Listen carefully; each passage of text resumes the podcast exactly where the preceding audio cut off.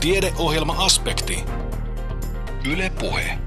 Tällä kertaa asiaa otsalokkodementiasta, yksilöllisestä lääketieteestä, kevättaskuruohosta ja hitsauksesta aspektin kokoaa Kimmo Salveen. Sosiaalisten käytöstapojen katoaminen, impulsiivisuus, apaattisuus tai persoonallisuuden muutokset, nämä kuulostavat psykiatrisilta oireilta, mutta voivat viitata myös otsalokkodementiaan. Tämä monesti jo työikäisenä alkava etenevä muistisairaus diagnosoidaankin usein mielialahäiriöksi tai psykoottiseksi häiriöksi. Diagnostiikka muistisairauden ja psykiatrisen taudinkuvan välillä on haastavaa, toteaa myös juuri aiheesta väitellyt lääketieteen lisensiaatti Eino Solje. Kuinka otsalokodementia sitten tyypillisemmin löytyy, entä mistä se johtuu ja voiko tautia ehkäistä tai parantaa? Eino Solje on Anne Heikkisen haaseltavana. Itse olen ollut aikoinani sellaisessa työyhteisössä, jossa kollegan käytös muuttui aika nopeasti itse asiassa. Me muut aloimme siinä huomata, että, että hän ei enää käyttäytynyt semmoisen sosiaalisen normiston mukaisesti, mikä yleisesti on, on hyväksyttävää ja, ja yleistä. Ja, ja itse asiassa oli aika hankala tilanne, koska ei oikein, oikein niin kukaan osannut tarttua siihen, että miten tälle ihmiselle voi sanoa, että, että oletko huomannut. Ja, ja hän oli itse kovin pitkään sitä mieltä, että mitään ihmeellistä ei ole ja, ja, ja mitään ei ole vialla. Ja kääntyikin ehkä se tilanne nimenomaan niin päin, että hän koki, että häntä kiusataan tässä tilanteessa ja hänestä tehdään nyt jotenkin erilaisesti käyttäytyvää. Sitten kuulin pitkän pitkän ajan päästä jälkeenpäin, että, että tämä ihminen on sitten joutunut pois työelämästä ja, ja sairastunut vanhemmalla iällä otsalohkodementiaan. Mitä sanot Eino Solje, onko tämä tyypillinen tarina?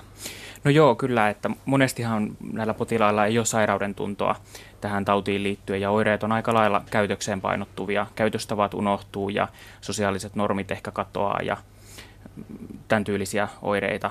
Ja nämä voi olla aika pitkäänkin pelkästään käytösoireita ennen kuin sitten tauti etenee tämmöiseksi muistisairauden tyyppiseksi taudinkuvaltaan.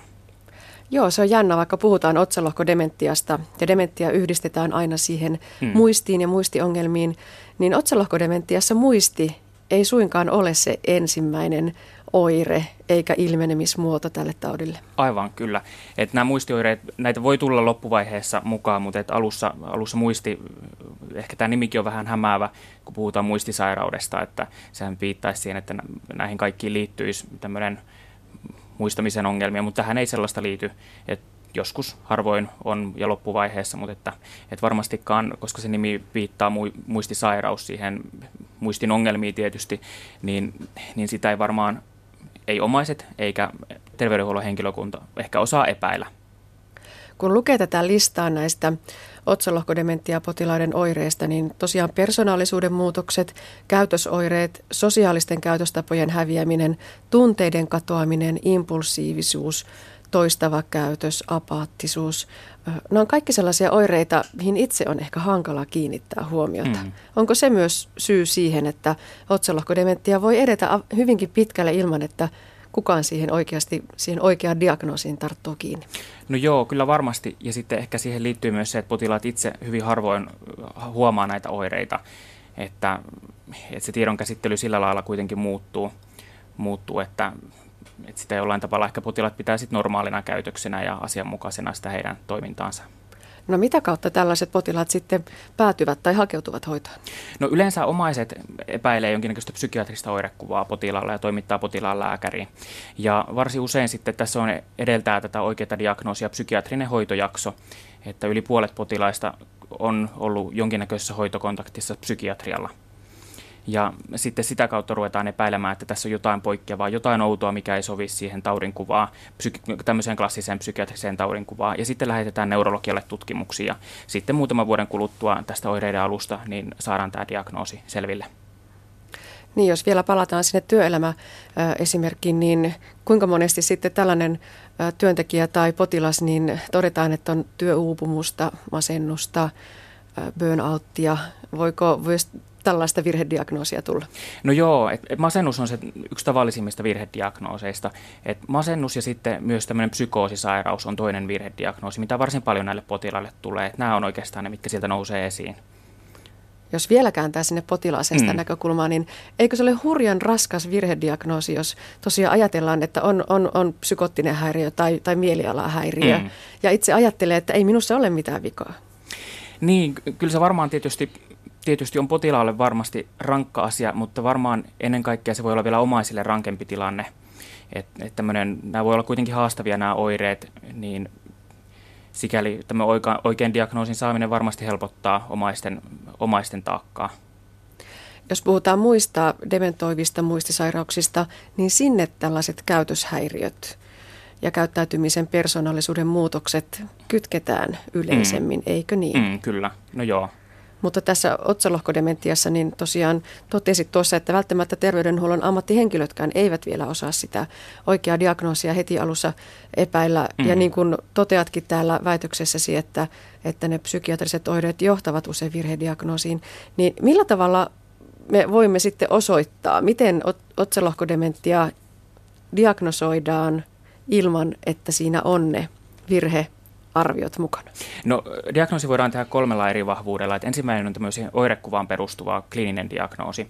Se ei hirveän tarkka, tarkka ole, että siinä kuuluu neuropsykologinen tutkimus ja sitten oireiden kartottaminen. Toinen varmuuden taso tässä diagnostiikassa on kuvantamisperusteinen diagnostiikka, eli siihen kuuluu aivoperfuusion kammakuvaukset ja sitten rakenteellinen aivojen kuvaaminen, eli magneettikuvaus yleisimmin. Ja sekään ei ole vielä ihan äärimmäisen tarkka taso, että jos halutaan saada varma diagnoosi, niin se tehdään joko osoittamalla patologinen mutaatio geeneissä tai sitten osoittamalla aivonäytteessä patologinen muutos. Niin nämä aivojen kuvantamistutkimukset eivät tosiaan kaikki suinkaan kerro Mm. sitä koko totuutta. Niin ehkä herkästi tulisi ajateltua, että jos on pitkälle tai niin kuin vaikea aivosairaus, joka etenee, että siellä aivoissa olisi sitten merkittäviä löydöksiä, mutta tiedetään jonkun verran tapauksia, että potilaat on, potilaiden oirekuva on edennyt ja he ovat saattaneet jopa kuolla ja, kuolla, ja loppuvaiheessakaan ei ole ollut havaittavia muutoksia aivojen kuvantamistutkimuksissa. Mutta tuolla magneettitutkimuksella Mm. voidaan otsalohko dementia hieman paremmin kuitenkin todeta. Kyllä, että se on siellä suurin piirtein 70 prosentin tarkkuus on, tai herkkyys tällä tutkimuksella tunnistaa näitä otsalohkopotilaita.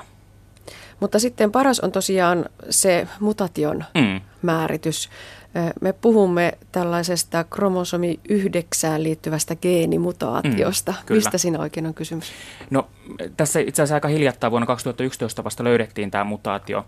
Ja sitä löydettiin sitä kautta, että tämä mutaatio aiheuttaa alssia ja isoissa kansainvälisissä konsortioissa, missä Suomi oli mukana, niin todettiin, että etenkin täällä Suomessa meillä on sitä mutaatiota paljon. Ja yllättäen sitten havaittiin, että aiheuttaa myös otsalohkodementtia, tämä sama mutaatio. Ja ALS on tosiaan lihaksiston toimintaa rappa- rappeuttava, todella vakava sairaus. Kyllä, kyllä. Ja niillä on sitten yhteyttä jollakin mystisellä tavalla tähän otsalohkodementiaan. Ja, ja tuota, perinnöllinen, eikö niin? Kyllä, mutta et, sitten yllättäen myös tiedetään tapauksia, missä on, on ei-perinnöllistä tautia, mikä on myös tämän geenin aiheuttamaa. Et ehkä tieteellisessä yhteisössä ei ole vielä aivan täyttä varmuutta siitä, että onko tämä aina patologinen tämä mutaatio. Ja toisaalta tiedetään tapauksia, missä tämä taudinkuva on alkanut vasta lähempänä 80 ikävuotta, vaikka potilaalla on ollut tämä mutaatio. Että tässä on jonkin verran vaihtelua tässä oirekuvassa näillä potilailla, ketkä kantaa tätä mutaatiota. No kuinka selvä se on, että jos kannat mutaatiota, niin sairastut otsalohkodementiaan? No sanotaan näin, että jos potilas elää tarpeeksi vanhaksi, niin varmasti hän sen taudin saa, tai sitten sen ALS-taudin. Että, mutta to, toisaalta sitten kuinka moni elää välttämättä 80 ikävuoteen saakka, ja toisaalta sitten osa saa 30-vuotiaana tämän taudin. Et paljon on vaihtelua ja ei oikein tiedetä vielä tällä hetkellä syytä siihen, että mikä, mikä johtaa siihen, että joillain tämä tauti alkaa aikaisin ja joillain myöhemmin. No jos meillä on vaikkapa perhe tai suku, jossa tiedetään olevan tätä tiettyä geenimutaatiota Mm. ja, ja sitten perhe käy vaikkapa perinnöllisyysneuvonnassa, Mm. jossa henkilö saa tietää, että kantaako sitä mutaatiota vai ei, Mm. niin voiko otsalohkodementia millään tavalla itse elämäntavoilla tai muutoin myöhästyttää tai kenties ehkäistä? No meillä ei siitä ole tällä hetkellä vielä minkäänlaista tietoa, että, että mitkä tekijät siihen johtaa tai voiko siltä suojautua jollain keinoin. Näitä tämmöisiä ennakoivia geenitestejä ei tehdäkään. Ja tietysti myös se, että meillä ei ole parantavaa hoitoa tähän, niin se on toinen syy, että minkä takia ennustavia testejä ei tehdä. Mutta että sitten taudinmäärityksessä käytetään jonkun verran tätä geeniosoittamista. Ja se on nimenomaan se tehokkain tapa, jolla, jolla tämän saa kiinni. Kyllä. No millä tavalla otsalohkodementtia sitten hoidetaan? Jos meillä ei sitä parantavaa keinoa, pilleriä, lääkettä, rokotetta ole, niin, niin mitä voidaan näiden potilaiden hyväksi tehdä? No näiden potilaiden taudinkuva, siinä vaihtelut kuinka nopeasti se etenee, mutta aika usein muutama vuosi oireiden alun jälkeen niin potilas tarvitsee laitoshoitoa. Ja tietysti ehkä se, että ei käytetä vääränlaisia lääkkeitä, mitkä tiedetään, että potilaat vaikka on herkkiä saamaan sivuvaikutuksia, että osataan välttää sellaisia lääkkeitä, sosiaalietuudet, testamentit, juridiset, kaikki tämän tapaiset asiat voidaan järjestää potilaalle.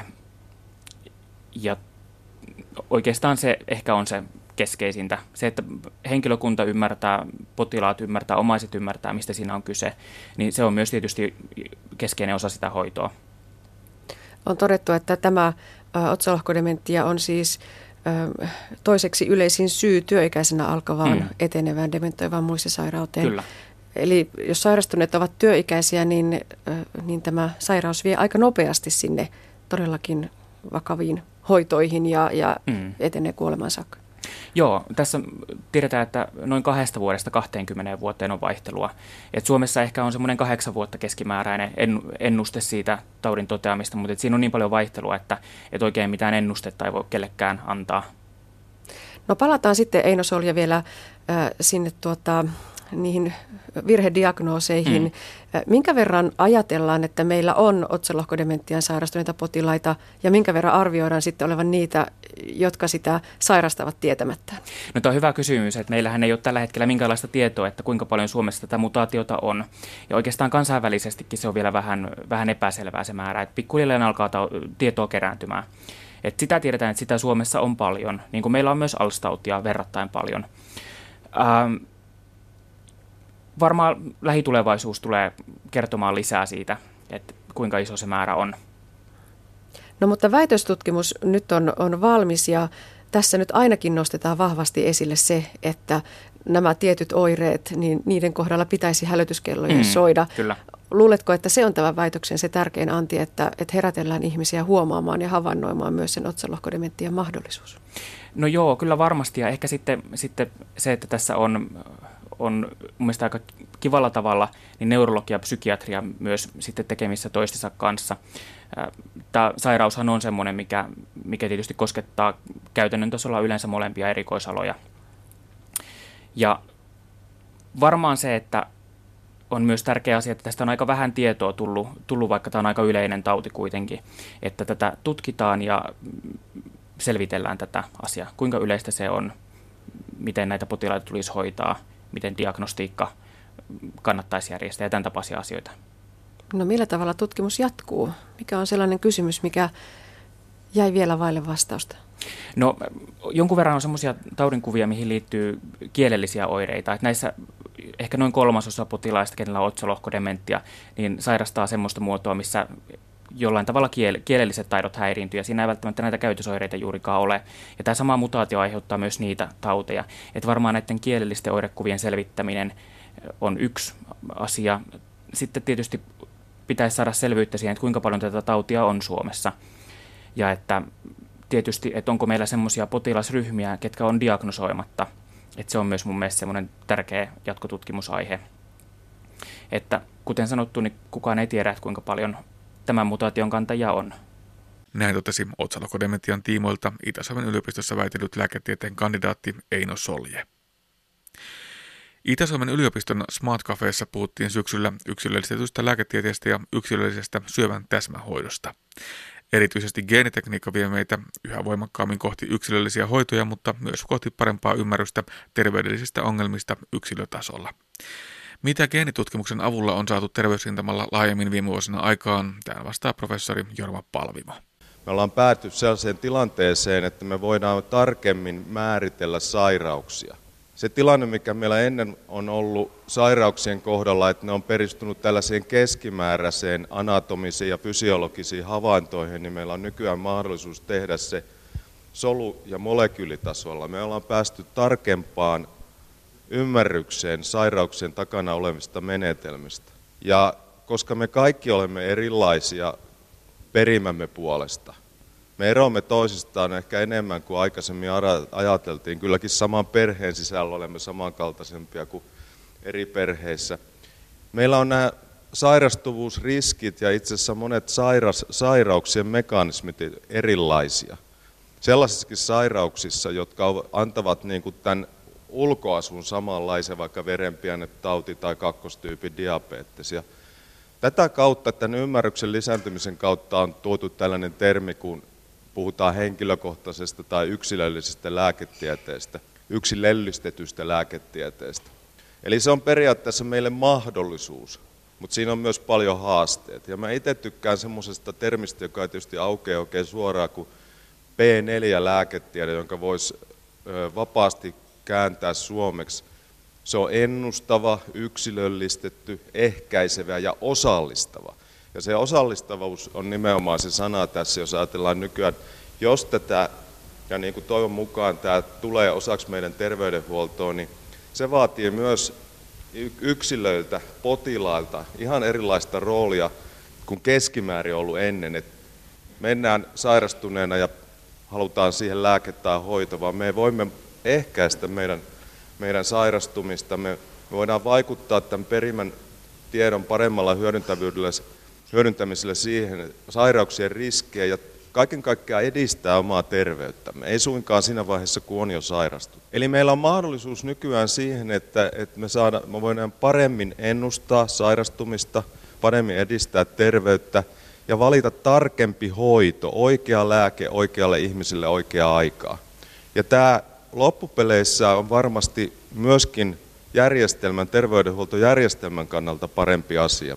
Me voimme tarjota tulevaisuudessa parempi, kustannustehokkaampia hoitoja, josta hyötyy niin yksi, myöskin yhteiskunta. Ja tietenkään nämä ei ole mun omia ajatuksia. Sosiaali- ja terveysministeriö oli, asetti toimikunnan, joka on julkaissut genomitiedosta parempaa terveyttä mietinnön, jossa meillä on tässä maassa periaatteessa tahtotila siihen, että noin 2020 mennessä meillä on enemmän käytössä tätä yksilöllistöä lääketiedettä meidän terveydenhuoltojärjestelmässä. Mutta niin kuin kaikki varmaan tietää, että meillä on tässä terveydenhuoltojärjestelmässä paljon haasteita, niin ei tämä nyt ihan noin vaan tapahdu, eikä tämä ole tapahtunutkaan oikeastaan tämä yksilöllistäminen vielä tähän mennessä oikein kuin syöpätautia hoidossa. Siellähän se on jo tätä päivää.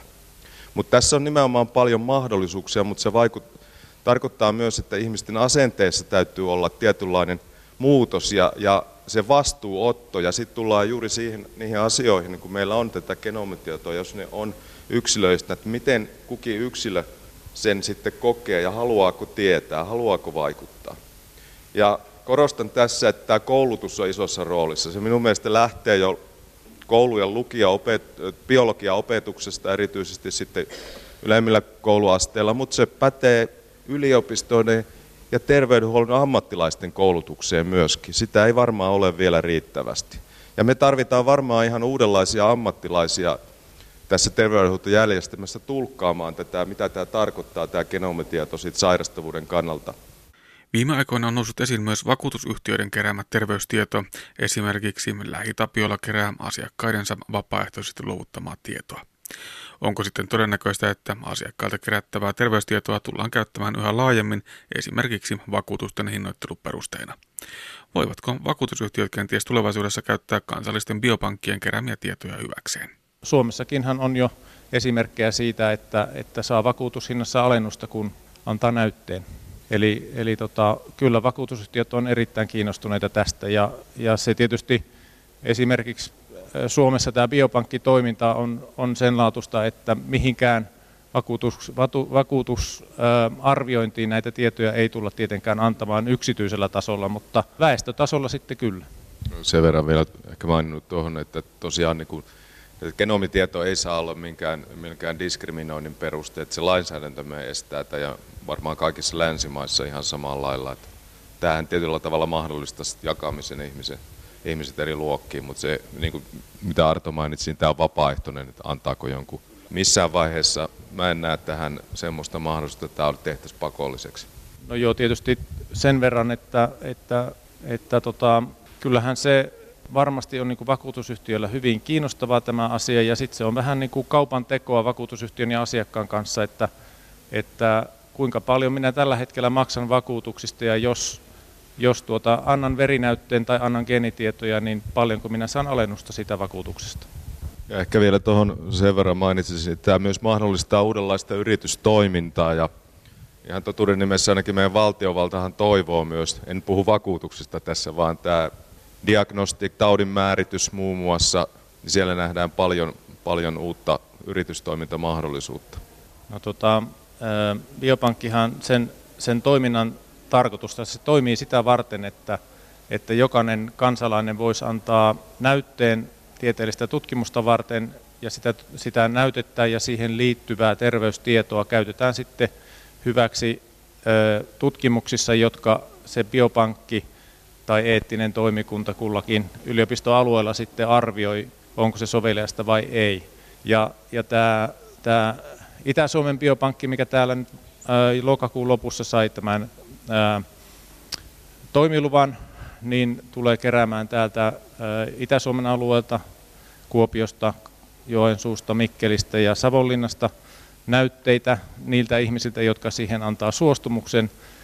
Ja, ja näitä näytteitä sitten tosiaan luovutetaan tutkimusryhmille tutkimuskäyttöön ja sitten tämä, tämä, nämä tutkimukset pitkällä aikatähtä, aikatähtäimellä sitten tulevat hyödyttämään terveydenhuoltoa sillä tavalla, että hoito kehittyy ja diagnostiikka kehittyy. Ja Suomessahan on kaikissa, tällä hetkellä kaikissa yliopistosairaaloissa nyt tämmöinen biopankki saanut toimiluvan, mutta, mutta tätä näytekeräystä ei ole oikeastaan vielä toiminnassa muuta kuin Turussa, ne on pikkusen matkaa meitä edellä. Paljonko biopankeilla pitää sitten olla näytteitä, jotta kerätyn tiedon pohjalta voidaan tehdä jotain tutkimusta ja kuka sitä pankkia oikein saa käyttää? Menevätkö kansalaisten luovuttamat tiedot lääkeyhtiöiden käyttöön? Arto Mannermaa. No, tämä on hyvä kysymys. Jos puhutaan nyt tämmöisestä yksilöllistetystä lääketieteestä, niin, niin tarvitaan hyvin isoja aineistoja, jotta voidaan sitten niitä tiettyjä alaryhmiä tai tiettyjä harvinaisia tai yksilöllisiä sairauksia tutkia niin, että niitä saadaan edes jonkun verran niitä tapauksia, jotka on samankaltaisia. Ja sen takia se, se perusmäärä niitä näytteitä ja tietoa pitää olla iso. Ja Suomessa onkin tavoitteena, että me voidaan luoda tämmöinen yhtenäinen biopankki, jossa kaikki suomalaiset näytteet ovat niin kuin yhdessä saatavuustietokannassa tarjolla sitten asiakkaille. Ja ja totuuden nimessä pitää sanoa, että pelkästään niin kuin tutkimusryhmät ei näitä tule käyttämään, vaan varmaan myös lääketeollisuus sitten haluaa näitä käyttää. Ja Turusta on siitä jo hyviä kokemuksia, että paljon on kysyntää. Ja nimenomaan suomalainen biopankki, jossa tämä erinomainen terveydenhuolto ja näiden tietojen tallentaminen on hyvällä, hyvää laatusta, niin, ja, ja näytteet pystytään laadukkaasti keräämään, niin tämmöisellä materiaalilla on iso kysyntä ja se, se tulee olemaan niin kuin iso etu tai ikään kuin sysäys, hyvä, hyvä tämmöinen eteenpäin tuuppaus tutkimukselle. Geenitutkimus herättää paljon intohimoja puolesta ja vastaan. Mikä on tällä hetkellä mielenkiintoisinta tutkimusta geenitutkimuksen parissa, Arto Mannermaa? Mä oon ammatiltani paitsi nyt biopankkitoimintaan osallistunut, niin myö, myös syöpätutkija ja syöpä, nimenomaan syövän geneettisen osuuden tutkija. Ja siellä ö, syöpätutkimuksessa tällä hetkellä on paljonkin mielenkiintoisia aiheita, mutta esimerkiksi tämä, jos puhutaan niitä, niistä riskeistä, mitkä syöpään vaikuttavat, miten toisella ihmisellä on suurempi riski sairastua syöpään ja toisella pienempi riski, niin iso kiinnostus on siihen, että, että me voidaan pikkuhiljaa tunnistaa niin paljon niitä riskitekijöitä, että se alkaa terveydenhuollossa olla kannattavaa se ihmisten ryhmittely. Toisille voidaan tehdä mammografiaa esimerkiksi tai muita muita, muita tämmöisiä seulontatutkimuksia useammin ja toisille ei tarvitse tehdä välttämättä ollenkaan, koska tiedetään, että se perimän aiheuttama riskitaso on toisilla on pieni ja toisilla suuri. Ja tämä tuo tietysti yhteiskunnalle sitten säästöjä. Ja, ja tota, sitten toinen, toinen tämmöinen kiihkeä tutkimuksen kohde on sitten nämä täsmähoidot. Jotta me voidaan kehittää niitä täsmähoitoja syöpäpotilaille, niin meidän täytyy tietää, ihan yksilötasolla niistä kasvaimista, mikä siellä solussa on normaalista poikkeavaa, ennen kuin me voidaan kehittää se hoito siihen. Ehkä tuon tähän vielä semmoisen niin perustutkimuksellisemman aspekti, eli valitettavasti me ei vieläkään tiedetä kaikkien ihmisten geenien merkitystä tai mitä ne, mitä ne tekee. Eli vaikka me ollaan päästy hyvin paljon opittu näiden sairauksien takana olevista tämmöistä geenieroista tai muunnoksista, muutoksista, mutaatiosta, niitä löydetty. Me, meillä on hirveän paljon vielä geenejä, joita me ei, joiden toimintaa me ei ymmärretä, mitä, mikä niiden merkitys. Meillä tutkittavaa riittää.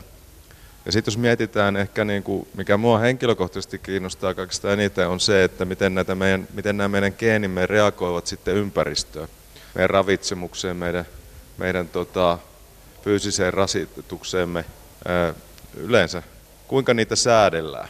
Ja jos mietitään sitä, että vaikka tässä salissa olevia ihmisiä, että teillä on kaikilla samat geenit, eikö niin, niin minkä takia me ollaan erinäköisiä? Niin kyllä se johtuu aika paljon nykytietämyksen mukaan siitä, että meidän teidän geenejä ne säädellään eri tavalla. Ne niin sanotusti ilmentyy ja, ja tuottaa sitten näitä meidän solujen valkuaisaineita erilaisia määriä. Ja näette nämä yhteisvaikutukset, geenien yhteisvaikutukset määrää, minkälaisia, missä rajoissa me kehitymme ei suinkaan, ja miten me reagoimme ympäristöön. Ei väitä, että meidän geenit määrittää meidän, meidän olemuksemme pelkästään vaan, mutta ne asettaa tietyt rajat siihen, miten ympäristö meihin vaikuttaa ja mitä meistä sitten voi tulla. Mikä sitten on perustutkimuksen rooli tieteen tekemisessä? Monesti perustutkimuksen roolia tieteen tekemisessä innovaatioiden taustalla ei välttämättä tunnisteta. Taloudellisesti tiukkoina aikoina kasvaa myös riski sille, että pyritään painottamaan rahoitusta soveltavaan tutkimukseen ja innovointiin, vaikka näiden pohja luodaan suuresti juuri perustutkimuksen kautta. Jorma Palvimo ilman tätä hyvää perustutkimusta ei meillä ole mitään soveltavaakaan tutkimusta, ei meillä ole innovaatiota ja kaikki suuret innovaatiot, ei, ei niitä ne on syntynyt perustutkimuksen ymmärryksen ja osaamisen kautta. Sitten ei voida lähteä soveltamaan, jos meillä ei ole sovellettavaa. Tämä tutkimus on mennyt myös sillä tavalla eteenpäin, että, että ymmärretään nykyisin, että, että ei voi olla enää niin kuin pelkästään perustutkimusta ja soveltavaa tutkimusta – ja sitten kaupallista tutkimusta, vaan niiden kaikkien täytyy toimia yhdessä, jotta se ketju toimii tehokkaasti. Ja tätä on, tätä on voidaan sanoa niin kuin tämmöiseksi translationaaliseksi tutkimukseksi, että me viedään se ihan perustutkimuksesta asti tehty löydös yhdessä sitten kaikkien toimijoiden kanssa sinne klinikkaan ja sitten myös kun sitä klinikasta saadaan siis potilaan hoitoon ja diagnostiikkaan, kun sieltä saadaan kokemuksia, niin ne viedään takaisin sinne laboratorioon ja kehitetään sitä eteenpäin, sitä sitä työtä. Sillä tavalla me saadaan tehokkaasti hyödynnettyä tätä uutta tietoa ja tieteen tekemistä ja, ja se tulee sitten koko yhteiskunnan hyödyksi. Näin totesi professori Jorma Palvimo. Edellä äänessä oli myös apulaisprofessori Arto Mannermaa. Heidän ajatuksiaan yksilöllistyvästä hoidosta ja lääketieteestä oli tartioitu Itä-Suomen yliopiston syksyllä järjestetyssä Smart Cafe-keskustelutilaisuudessa. Jos näkee näin alkukeväällä luonnossa kukkivan kasvin, se saattaa hyvinkin olla kevättaskuruoho. Kevättaskuruoho on pienikokoinen, hyvin varhain keväällä kukkiva pieni kasvi. Kevättaskuruoho ei kuitenkaan ole mikä tahansa kukka, vaan sillä on erityisiä ominaisuuksia raskasmetallien keräämiseen ja sietoon liittyen. Filosofian maisteri, maa- ja metsätaloustieteiden maisteri Pauliina Halimaa tutki väitöstutkimuksessaan kevättaskuruohopopulaatioiden erilaisia keinoja kerryttää ja sietää metalleja. Kasvien avulla voidaan pyrkiä puhdistamaan metalleilla saastuneita maita, mutta näiden mekanismien tunteminen auttaa myös jalostettaessa ravintoarvoltaan parempia viljelyskasveja. Paulina Halimaa. Se on sellainen pieni kokoinen, aikaisin keväällä kukkiva kasvi. Eli se on yksi niitä ensimmäisiä kukkivia kukkia, joita näkee täällä Kuopiossakin keväisin pihoilla kukkivan. Mutta erikoisen siitä tekee se, että se pystyy keräämään lehtiinsä paljon metalleja esimerkiksi sinkkiä, kadmiumia tai nikkeliä. Ja yleensähän tämmöiset niin sanotut hyperakkumulaattorikasvit, niin kuin tämä kevättaskuruohokin on, niin ne kerää vain yhtä metallia. Mutta tosiaan kevättaskuruohosta löytyy erilaisia populaatioita, eli tämmöisiä paikallisia kasviryhmiä, jotka, jotka pystyy keräämään useampia metalleja. Sen lisäksi, että se kerää niitä metalleja, niin sen täytyy toki myös sietää niitä metalleja siellä solukoissaan. Eli sillä on myös korkea toleranssi metalleille. Hyperakkumulaatio on sellainen ominaisuus kasveissa, että kasvit pystyy keräämään suuria määriä metalleja nimenomaan lehtiinsä.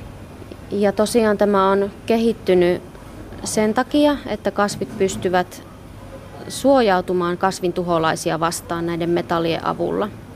Hyperakkumulaattorikasvit konsentroi näitä metalleja lehtiinsä, eli niissä kasveissa on suurempi määrä metallia kuin siellä maaperässä. Ja, ja nimenomaan niin, että niissä on myös suurempi määrä metallia lehdissä kuin juurissa. No nyt on puhuttu kevättaskuruohosta. Mitä muita kasveja on, jotka pystyvät tähän samaan tai samantyyppiseen toimintaan? Minä en tiedä, että Suomessa olisi muita hyperakkumulaattoreita. Haapa pystyy jonkun verran kyllä keräämään metalleja, mutta tuota, varsinaisia hyperakkumulaattoreita en tiedä. Kevättaskuruoho näyttää aika vaatimattomalta, niin kuin totesit, niin pieneltä kasvilta. Miten se leviää tai kasvaa? Kasvaako se meillä luonnostaan luonnonvaraisena vai onko sitä istutettu vai, vai kasvaako se ilman ihmisen aikaansaannosta? Luultavasti ihminen on se mukanaan tuonut vahingossa tänne Kuopionkin, mutta kyllä se sitten luonnonvaraisena täällä kasvaa ja viihtyy oikein hyvin. No miten alun perin on löydetty se, että sillä on nimenomaan näitä raskasmetallia keräävää vaikutusta? Miten on hoksattu, että tutkitaanpa juuri tämä kyseenomainen pieni kasvi? Mä luulen, että se on löydetty sellaisista maaperistä, joissa on luontaisesti paljon metallia tai joihin ihminen on toiminnallaan saanut, saanut rikastettua metalleja. Ja, ja koska se siellä kasvaa, niin on ajateltu, että siinä voisi olla jotain erikoista. Suomessa kevättaskuruohoa on tutkittu sangen pitkään ja, ja aika aktiivisestikin. Entä muualla? Kevättaskuruohohan kasvaa ympäri Eurooppaa aika yleisesti ja Euroopassa on, on muutamia tutkimusryhmiä, jotka tätä tutkii ja erityisesti Hollannissa meillä on yhteistyökumppaneita ja minun väitöskirjatyön ohjaaja muun muassa on Hollannista. Amerikassa on myös, tai Yhdysvalloissa yksi, yksi ryhmä ainakin, ja sitten myös Aasiassa jokunen tutkija. Hollannissa meidän yhteistyökumppani on tällä hetkellä sekvensoimassa kevättäskuruohon genomia, josta sitten saadaan aikanaan valtava tietomäärä, jota sitten pystytään hyödyntämään tässä tutkimisessa. Ja, ja me ollaan myös mukana siinä, siinä genomin sekvensointiprojektissa yhtenä tekijänä. Hmm, mitä se käytännössä tarkoittaa? Onko, onko sitten helpompi tavallaan muidenkin tutkijoiden, muiden tutkimusryhmien lähteä mukaan siihen tutkimukseen, kun on jo se tietoaineisto kasassa? Kyllä se helpottaa valtavasti, kun tiedetään eri geenien sekvenssi, niin pystytään, pystytään sitten paremmin tutkimaan ja suunnittelemaan kokeita. No mutta se on tiedetty jo pitkään, että kevättaskuruoho sietää hyvin metalleja ja pystyy keräämään sitä, lehtinsä varastoimaan sitä sinne. Mutta Pauliina Halimaa, kerrot tässä väitöksessäsi, että sitä voidaan käyttää myös, kun tutkitaan sitä, että miten saadaan ravintoarvoltaan parempia viljelykasveja. Eikö nämä nyt ole vähän ristiriitaisia ominaisuuksia yhdessä kasvissa? Hmm. No, mm, nämä kasvit kuljettaa metalleja sillä tavalla, että ne käyttää sekä haitallisille metalleille että näille elintärkeille metalleille, kuten sinkille tai raudalle, niin sama, samoja kuljetusproteiineja.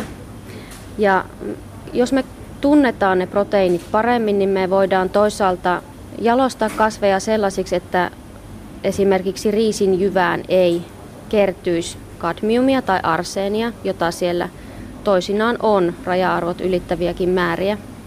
Ja toisaalta sitten voidaan jalostaa kasveja, joissa on ihmiselle optimaalinen pitoisuus sinkkiä tai rautaa, koska jos syödään tällaista yksipuolista kasviperäistä ravintoa, niin kuin jossain päin maailmaa on yleistä, niin silloin voi olla, että tulee sinkin tai raudan puute ihmiselle, koska kasveissa sinkki ja rauta on semmoisessa muodossa, että ne ei ole kovin hyvin imeytyviä ihmiselle.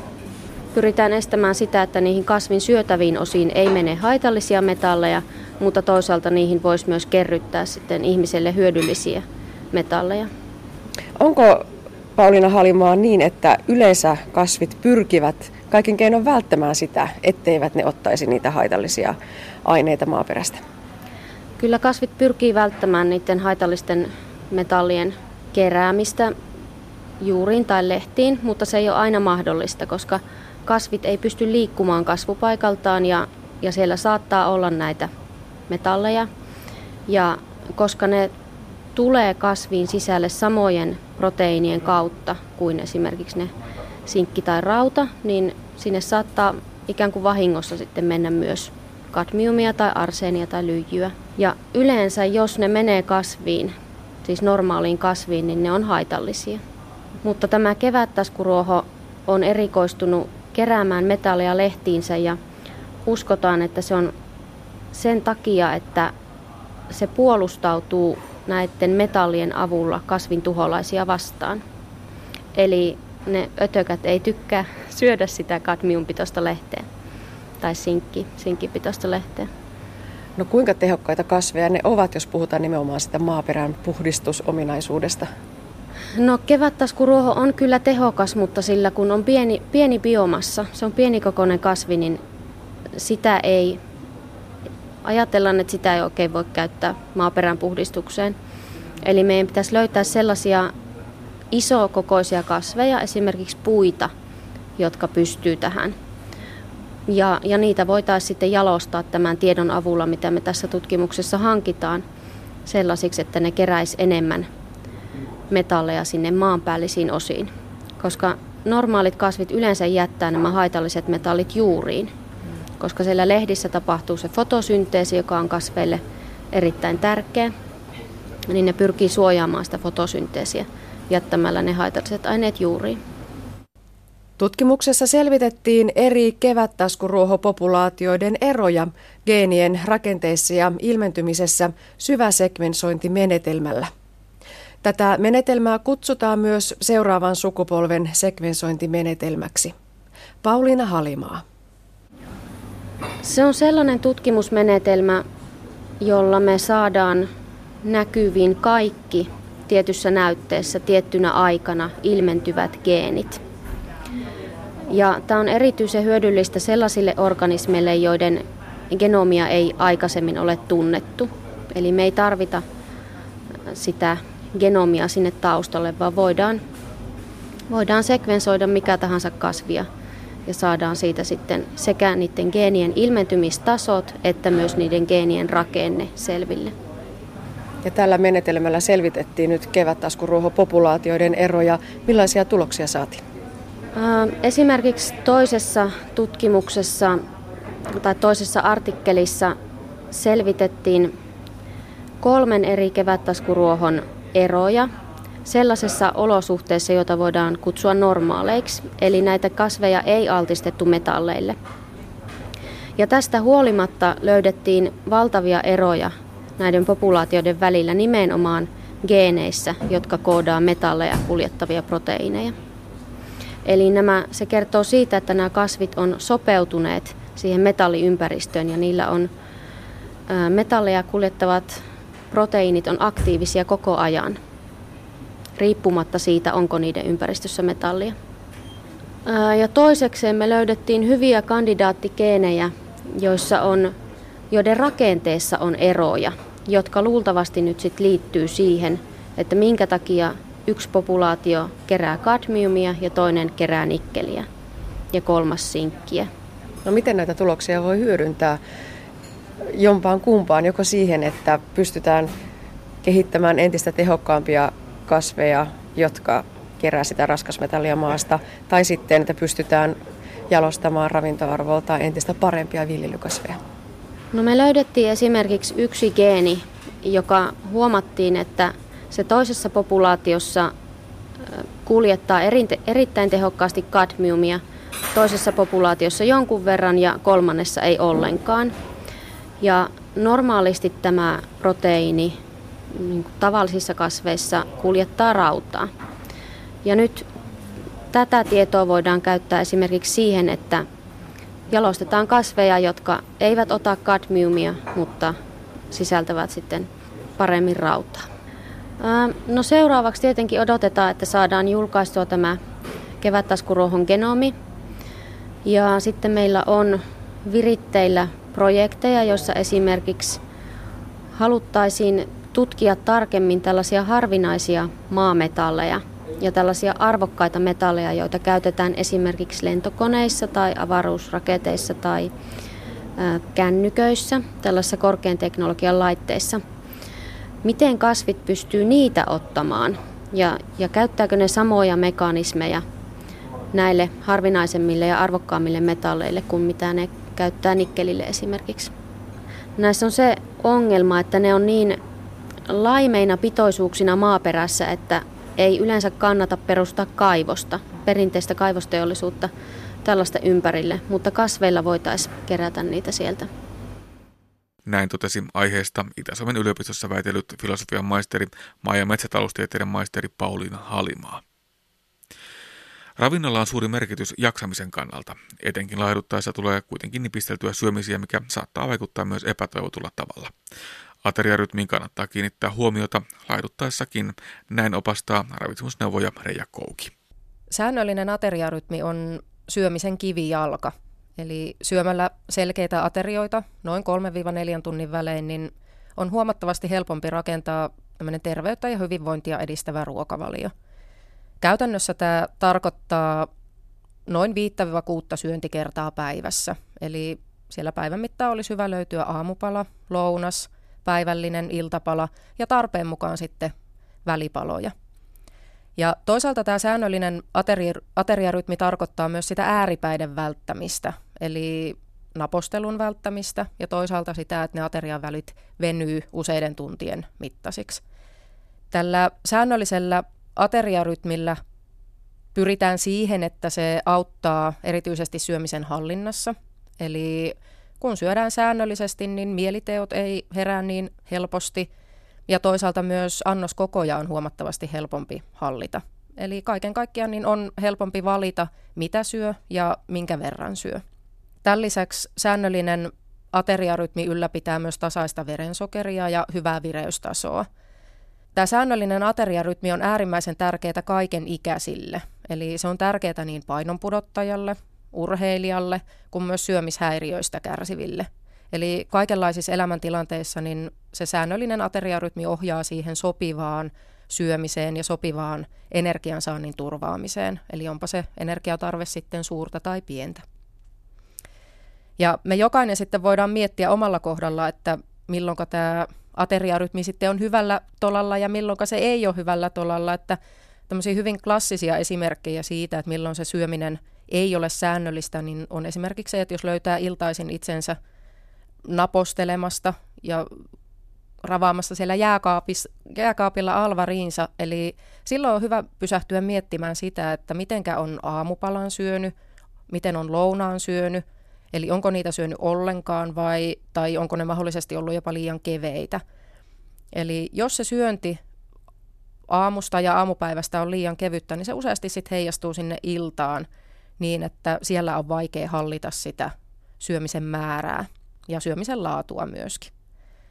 Toinen hyvä klassinen esimerkki on se, että jos menee nälkäisenä kauppaan, niin kuka siellä pystyy sitten tekemään niitä järkeviä valintoja.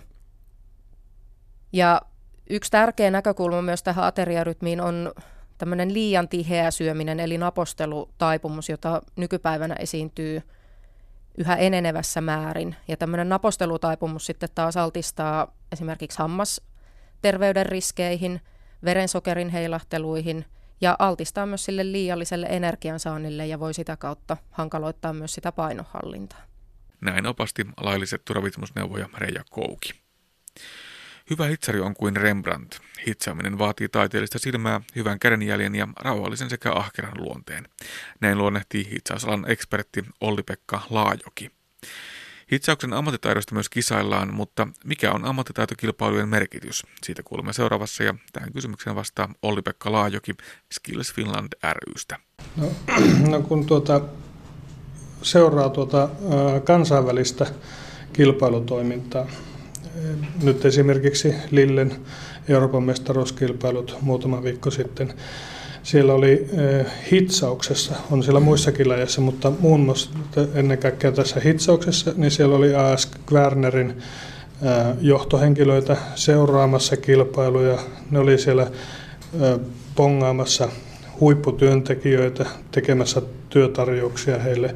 He näkevät siellä sitten myös eri, eri tuota, niin, Euroopan EM-kisoissa Euroopan mittatasolla, mikä on, on me kunkin tuota, valtion ammatillinen koulutustaso, eli se on mittari siellä nähdä, että millä, miten hyviä, hyvin me hoidetaan Suomessa koulutus, ammatillinen koulutus, meidän opettajien ammattitaito näkyy siellä, hyvä, hyvä kädenjälki, hyvä, hyvä opetustaso näkyy siellä, siellä ja se viestii sinne sitten myös. Siellä on, on ministerit, opetus- ja kulttuuriministerit on siellä seuraamassa.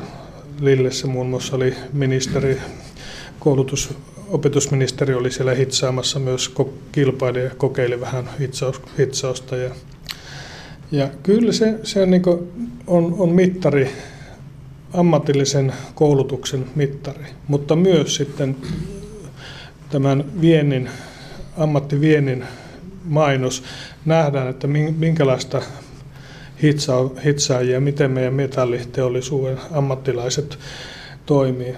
Ra- Saksassa maailmanmestaruuskisoissa, niin siellä on, se on jo isompaa astetta. Siellä oli niin ihan, ihan idän, idän nämä isot yritykset, Mitsubishit, mitä kaikkea niitä onkaan, niin tuota, ne oli siellä ihan vartavasti, ne kuvas, seurasi hyvin tarkkaan kaikki, mitä hitsaajat tekevät ja, ja, ja ne, ne, ostaa niitä sinne töihin ja saavat sillä lailla niin ihan maailman kärkeä olevaa tuota, niin, ammattitaitoa.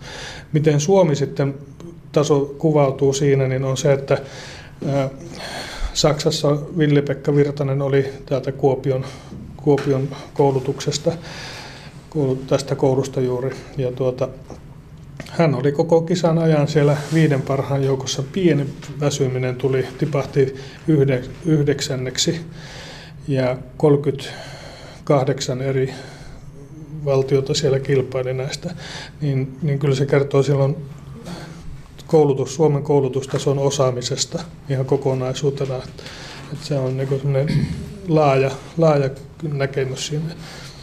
No voiko tämän kysymyksen kääntää myöskin niin päin, että, että tälle alalle tarvitaan jatkuvasti niitä hyviä tyyppejä mm. ja sitten ne nuoret, jotka kuulee kilpailuista ja näkee ja kokee sen vetovoiman, niin myöskin hakevat?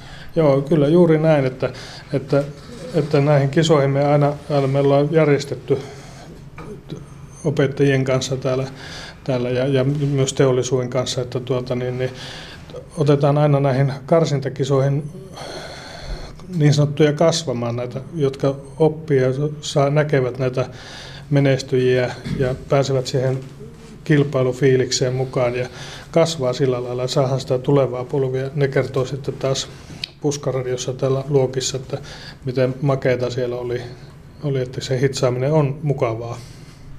Ja tänään ollaan siis Kuopiossa kisattu ja täältä karsitaan kahdeksan nuorta miestä nyt sitten tuonne Tampereen SM-kilpailuihin. Pauli Pitkänen, joko nyt voi paljastaa, minkälaisia tehtäviä tänään on tehty?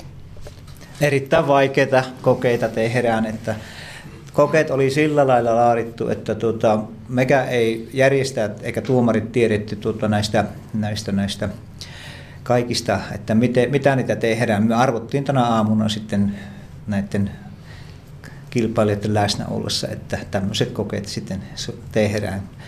tehdään ja tuota, siellä on, sanotaan, kaikki tekee kaikkensa, mutta taso on kyllä on jo tässä muutaman tunnin aikana huomannut, että siellä on pitkällä olevia kavereita, jotka on olleet jo kisoissa aikaisemmin ja olleet EMissä ja PMissä ja SM tuota voittoja on sillä taustalla. Että sitten on tämmöisiä oppipoikia muutamia kanssa siellä ja he vaan etsivät sitä kokemusta sitten tähän tuleviin taistoihin, että tehtävät on tosiaan aika rankkoja ja vaativia. No syntyykö siellä jotain valmiita tuotteita tai onko ne vain tämmöisiä harjoituskappaleita? Ne on ihan normaalia peri, periaatteessa koehitsauksia ja koehitsaustöitä, mitä nyt niin kuin teollisuus ammattilaiset tekevät. Ja sitten on jotakin erikoista, jotka on sitten huomattavasti vaativampia kuin nuo koehitsaukset. Esimerkiksi tämän Pertin tuoma oma koe on semmoinen, josta ei oikein vieläkään tässä vaiheessa tiedetä, mikä se on. Se on huomisen päivän oikein semmoinen vaikea työ, varattu huomiselle päivälle. Mm, kaksi päivää täällä tosiaan kisataan. Mikä se on se käsin hitsauksen tarve? Tuntuu, että robotit tekevät kaiken tuolla metalliteollisuudessakin ja konepajateollisuudessa. Vieläkö niitä perinteisiä hitsaajia tarvitaan? No periaatteessa kaikki pitää osata ensiksi käsin ja sitten niitä voi niitä robottia ohjata. Että tämä on se niin kuin järjestys siellä, että jos ei osaa tuota käsin ja erittäin hyvin, niin kyllähän robottien ohjelmointi on sitten niin utopiaa.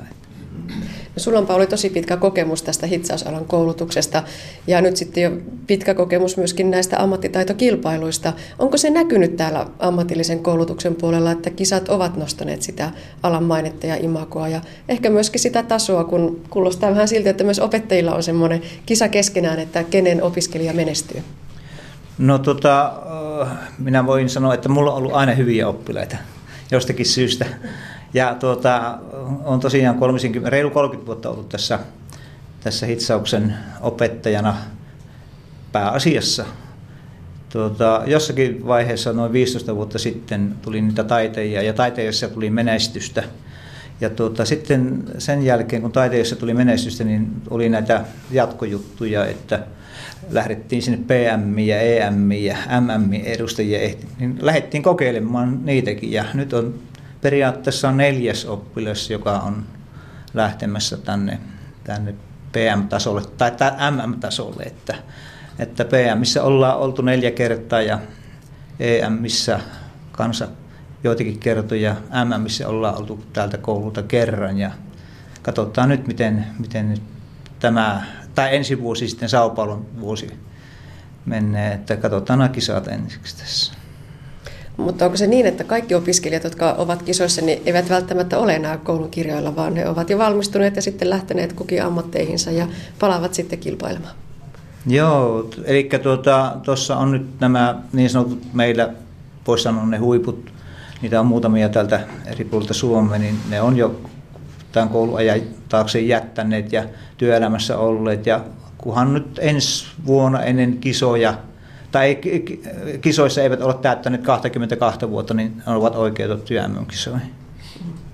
No entäpä sitten tuolla Suomen tasolla, Pertti Lepola, sinä vastaat nyt sitten näiden marraskuun alussa olevien SM-kisojen tehtävistä.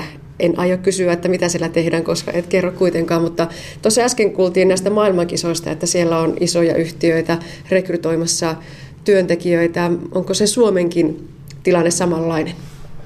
Kyllä se ihan paikkansa pitää, tuota, sanotaan Suomen tasolla liikutaan sillä tavalla, että ne yritykset, mikä pyörii siellä, niin kyllähän ne, kyllähän ne kartoittaa sitä, että minkälaisia tehtäviä esimerkiksi on ja mihinkä ne pyritään sillä kisalla ja ovat sponsoroimassa sitä ja ylläpitämässä sitä systeemiä, että, että me jatketaan tällä tavalla. Ja tämähän on sillä tavalla, sanotaan suhteellisen pieni rinki opettajista ja kouluttajista, joka, joka niin pitää pystyssä, kun katsotaan Suomen koulutusjärjestelmää, niin meillähän on levysepä hitsaajan perustutkinto on olemassa, mutta hitsajan perustutkinto ei ole.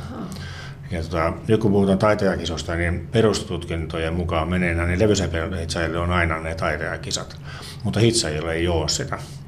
Niin nyt on, onneksi on näin hyviä opettajia ja kouluttajia ja ihmisiä, jotka tota, on rakentanut tämän valmennussysteemin tähän hitsauksen ympärille. Ja on, on jaksettu vielä näin monta vuotta sitten ja toivottavasti se menee eteenkin päin. Ja kyllä siellä on kasvamassa uusia hyviä tyyppejä, jotka vie sitä, niin me saadaan näin sitä, näin sitä vietyä hitsausta eteenpäin, koska se mennään Euroskillsiin ja Worldskillsiin, niin siellä puhutaan jo hitsaajassa erikseen. Ja siinä vaiheessa niin päästään niin tavallaan yritykselle näytille, että me oikeasti meidän osataan hitsatakin ja me osataan viedä sitä hitsaustakin hitsauksena eteenpäin, eikä pelkästään teräsrakenteen osana tai levysepäitsejä osana. Niin, tota, niin kyllähän se on ihan selkeästi oli nähtävissä, kun Suomessa laitettiin niin IV-projekti, eli tämä kansainvälisen hitsajatason koulutusohjelma otettiin käyttöön peruskoulutasolle. Ja sitä lähdettiin viemään systemaattista hitsauskoulutusta ja samalla nousi hitsausopetuksen taso, kun opettajia koulutettiin lisää.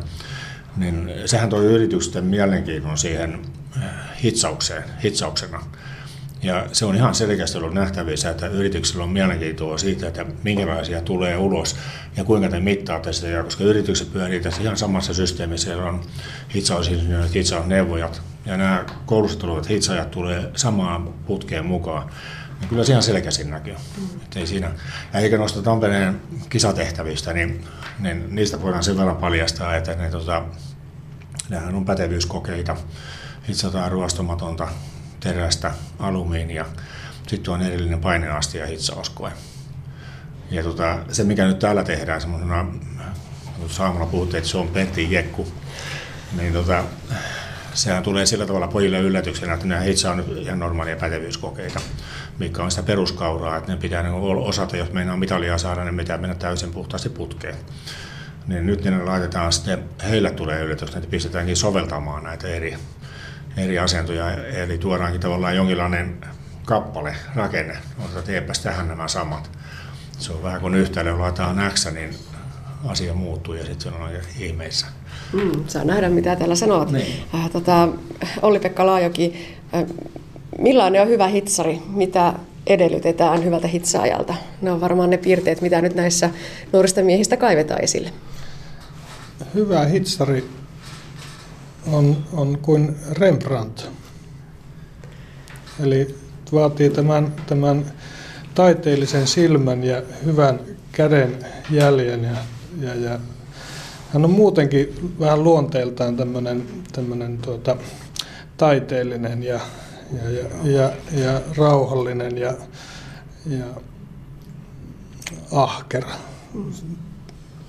On, joo, nämä on ne piirteet ja, ja, ja tinkimätön laadusta. Se on niin ehdoton, että ne, ne kyllä puhdistaa, ne mittaa, ne, ne ei mittaa millään mittarilla, vaan niiden mittari on silmä ja, ja, ja se käsi, millä ne tekee sen työn niin kauniiksi, että tämmöinenkin sanonta on monelle metallimiehelle tuttu, että sauma on kuin sormus. Siihen ei mitään muuta tarvitse tehdä, se pannaan vaan käteen eikä tule haavoja. Mm, se on valmista sillä. Niin. No miten Pauli näihin tällaisiin päästään? Minkälaisia taikoja sinä täällä teet, että nuoresta miehestä kasvaa hitsari? No minä tuohon, tuohon, tuohon hyvään hissariin voisin sanoa, että sen täytyy olla erittäin nöyrä. Hänen matemaattisen ajattelukyvyn täytyy olla hyvin hyvä ja korkea. Tuota, sitten voisin sanoa myös, että 25 leukaa täytyy vettä. 50 etuna ja punnerusta täytyy vähintään mennä. Ja tosiaan koskaan ei saa sanoa ei. Siinä muutamia hyviä piirteitä. Kerro vielä, että miten sä näitä opetat. No, se on aika helppoa. On vaan niiden mukana, että pikkasen tuota, täytyy olla kyllä vähän niin kuin, pyrkiä olemaan niin sanotusti saletissa, eli osaa hiukan paremmin kuin oppilaat. No niin, mä tajan päästä teidät jatkamaan tuota kilpailua. Tota, nyt siis eletään ensimmäisen kilpailupäivän iltapäivää Ollaanko jo kuinka pitkällä? Jotkut taitaa olla jossakin puolessa välissä jo ehkä koko kaikissa töissä. Että huomisessa on kyllä varattu tämän, tuo, se Pertin jekku, että tota, muut työt saa tänä päivänä valmistua, mutta saahan niitä huomenna jatkaa niitä töitä sitten, jotka ei ehkä tänä päivänä kerkiä niitä kaikkia alkujuttuja tekemään, jotka on niitä niin sanottuja pätevyyskokeita. Ja sitten tosiaan kahdeksan täältä lähtee sinne Tampereen kisoihin. Kuinka kovatasoiset kilpailut, SM-kilpailut ovat tulossa? ne on kovatasoiset. Et sanotaan siellä, siellä jos kahdeksan on, niin voisi sanoa, että siinä nyt äkkiä voisi sanoa, että puolet on sellaisia, jotka on jo kisakuntoon isompiin kisaan valmennettavissa. Osa tulee olemaan sellaisia, jotka lähtee kasvamaan siihen SM ja haistelemaan sitä seuraavaa. Sanotaan, niillä ei todennäköisesti ole saupaoloa vielä asiaa eikä tarvitse ollakaan, vaan ne kasvaa sinne vartoinen ne seuraavat kisat. Mutta siellä on, siellä on varmaan kolme neljä todella hyvää helmeä nyt mukana. Ja kyllä sieltä saadaan, on se sitten mistä päin Suomea tahansa, niin sieltä löytyy hyvä. Täytyy tuohon, tuohon tuota, niin kommentoida, että nyt on varmaankin, varmaankin olla historian kovatasoisimmat kilpailijat, mikäli täältä karsinnosta kaikki pääsee. Siellä on, siellä on äh, tämän vuoden EM-edustaja, EM-nelonen, tämän vuoden äh, Pohjoismaiden pronssimitalisti, siellä on, on tämän vuoden taitaja Suomen mestari, viime vuoden taitaja Suomen mestari, ää, viime vuoden, oliko se?